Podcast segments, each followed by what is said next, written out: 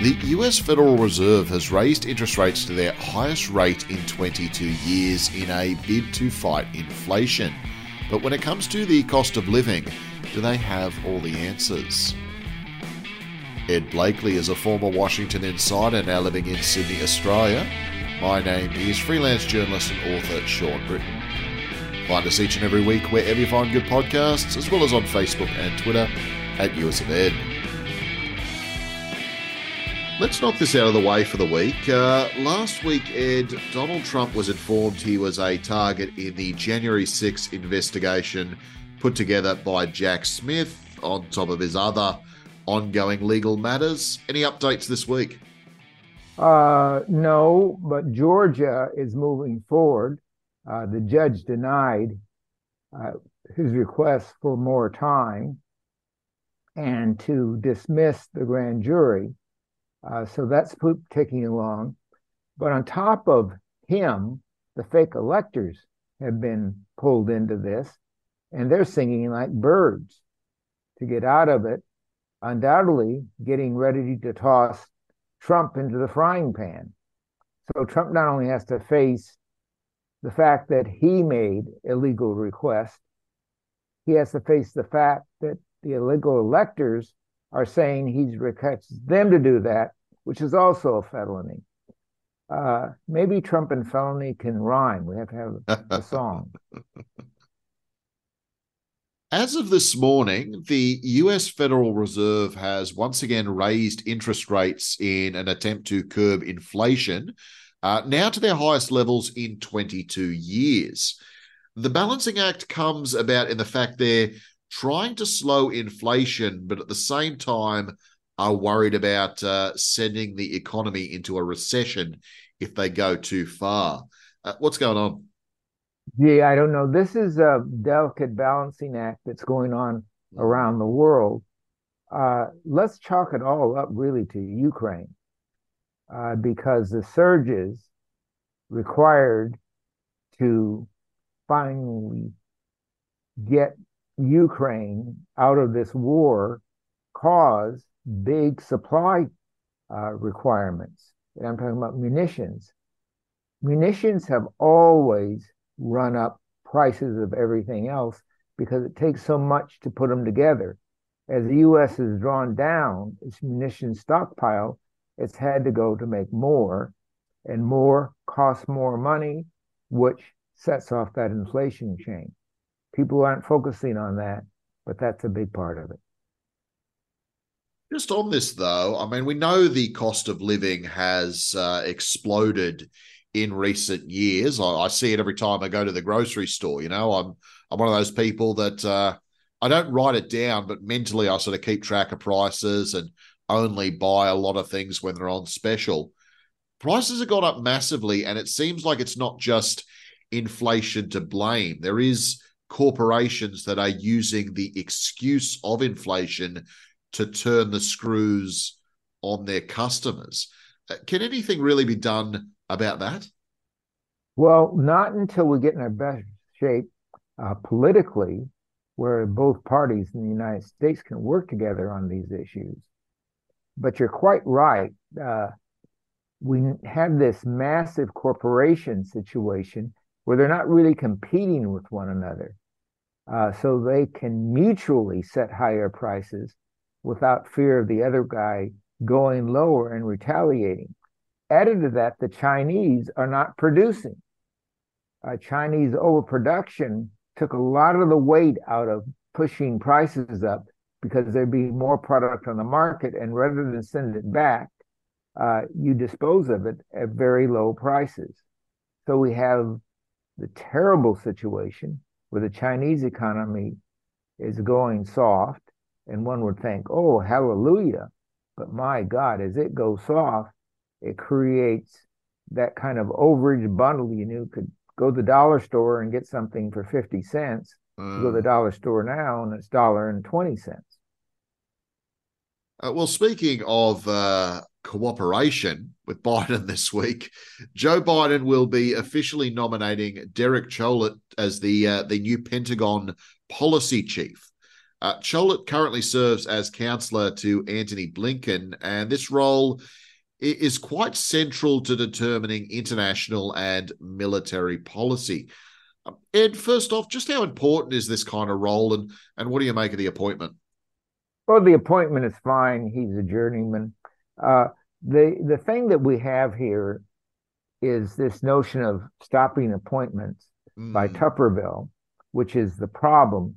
But uh, this is a glass jar uh, with no ceiling. They can make these people acting for six months and pay them the salary. Now, you, when you go home in bed, you say, "Oh boy, I hope I get the final job." But you got the salary. You're doing everything that's required. You just have ACT ing in front of your name. Uh, so that's what's going on. These guys are going in, they're doing their jobs, and at some time point, McConnell's going to say, "Enough of this bullshit. Uh, I'm going to put all these guys up and put them up for a vote." Yeah, I did want to expand on that one further. The senator, Republican senator from Alabama, Tommy Tuberville, on the Senate Armed Services Committee. So this is how he is able to block these appointments, blocking them, um, you know, refusing basically to fill any vacancies until the Biden administration overturns a policy that allows the Pentagon to reimburse service members for travel expenses required to access abortions and other reproductive care if they're stationed in those, well, let's face it, red states where such procedures are now difficult to obtain, perhaps impossible to obtain, due to the overturn of Roe versus Wade. How sustainable is this kind of uh, this kind of political roadblock, Ed? Well, it, it isn't, but more importantly, um, it's silly.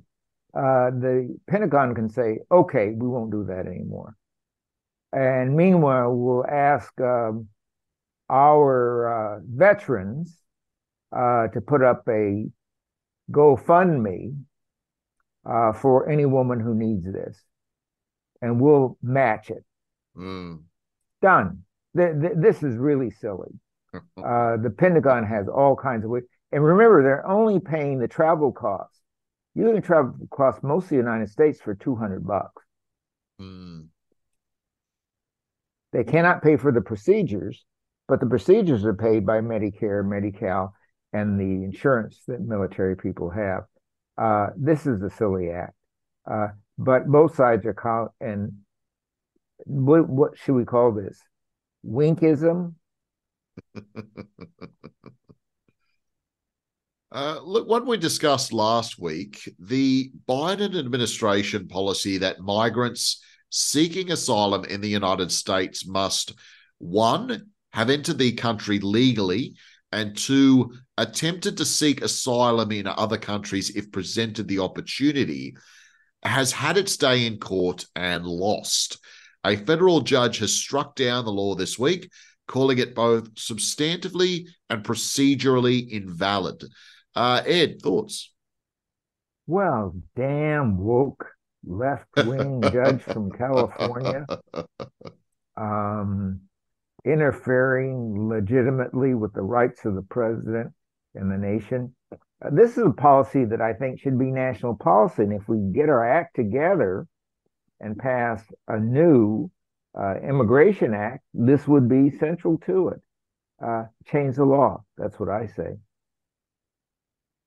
Speaking of the courts, Ginny Thomas, the wife of Supreme Court Justice Clarence Thomas, has been facing criticism for the past couple of years over her alleged attempts at interference in the 2020 election in favor of Donald Trump. Uh, reportedly, Ginny sent dozens of emails to Arizona election officials and lawmakers, claiming it was their constitutional duty to install a clean slate of electors who would be willing to declare Trump the winner of said election, you know, contrary to the actual voting process. Now, regardless of who she's married to, Ginny is a private citizen. However, there are now arguments being made as to whether she should face investigation in the wake of the uh, 16 false electors charged in Michigan. Any thoughts, Ed? Well, who wouldn't like to see her husband gone? But she hasn't violated the law. You can advocate anything, including revolution in the United States, until you actually take out your gun and shoot at somebody. Freedom of speech. Mm. I think that's Terrible the honor, yeah. but it is freedom of speech. I think that's the argument uh, Rudy Giuliani is now using in Georgia, is it not? When he sort of raised conspiracies regarding the uh, the election workers there, and now is saying, "Well, it's just I didn't do anything. Uh, might have might have affected them, but uh, that's all freedom of speech." No, it is not. My freedom of speech is when I call you a stupid bastard by name. What he did is he called these women out in an issue and attempted to humiliate them and uh, destroy their jobs and their careers. That is against the law. You cannot cry fire in a crowded theater. For your freedom of speech, if it abridges somebody else's rights, is out the door. So Giuliani is going to pay these ladies big time or spend a lot more time in jail. The United States continues to broil under a massive record breaking heat wave this week uh, that, if anything, has expanded rather than abating. Uh, we touched on this obviously last week, but anything to add, Ed? Uh, no, except that um, there are a lot of people who are enjoying it. Swimming pools are full. Uh, a lot of um, cold drinks are being sold. Uh, I think people like cold weather better than hot weather. I mean, hot weather better than cold weather. And many people are learning how to live with it. Uh, like we did in the old days, you close the shutters in the house during the day and turn the air conditioner on very low. Uh, and then that heat that comes in at around seven o'clock, you turn the air conditioner up, cool off the house, and then nature does the rest. Uh, it's been pretty interesting that utility bills and utility usage has not gone up that much. Well, you always got to look on the bright side of life. After all, there's probably some people in uh, Oklahoma looking forward to being able to sell their uh, beachfront property. Uh, yeah, that's right. That's right. Uh, and I'm sure um, that the Native Americans there will sell it to them. And let just a couple more things before I let you go, Ed. Uh, the U.S. Department of Education has opened an investigation into Harvard University's policies on legacy admissions. Which about time. Yeah. Uh, these obviously give uh, an edge to applicants with family ties to alumni. And it comes after last month's uh, Supreme Court decision to strike down the use of affirmative action to increase diversity on college campuses. Because, you know, obviously if you if you've had a college campus that has been predominantly white, then you cull policies to increase diversity, but keep policies that preference the presumably white families of those that have come before you can obviously see how this one might go. Uh, thoughts, Ed? Well, the interesting thing about this is this is how Harvard raises a lot of money. Mm. And I could tell you a lot about that having a Harvard graduate as a daughter. Um, the the way they raise money is getting their uh, children their children into Harvard and then ask for a little dough on the side. It's a nice racket uh, I think uh, there is no rationale for this, and Harvard will chuck it, and other universities will check it as a matter of embarrassment.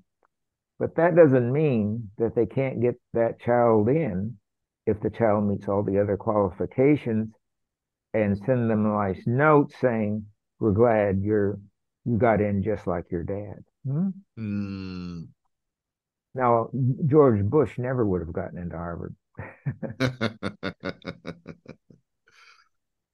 and just finally, Ed, uh, Mitch McConnell, leader or minority leader of the uh, the U.S. Senate, uh, obviously Republican senator, has had a bit of an incident this morning, uh, according to some of the news headlines.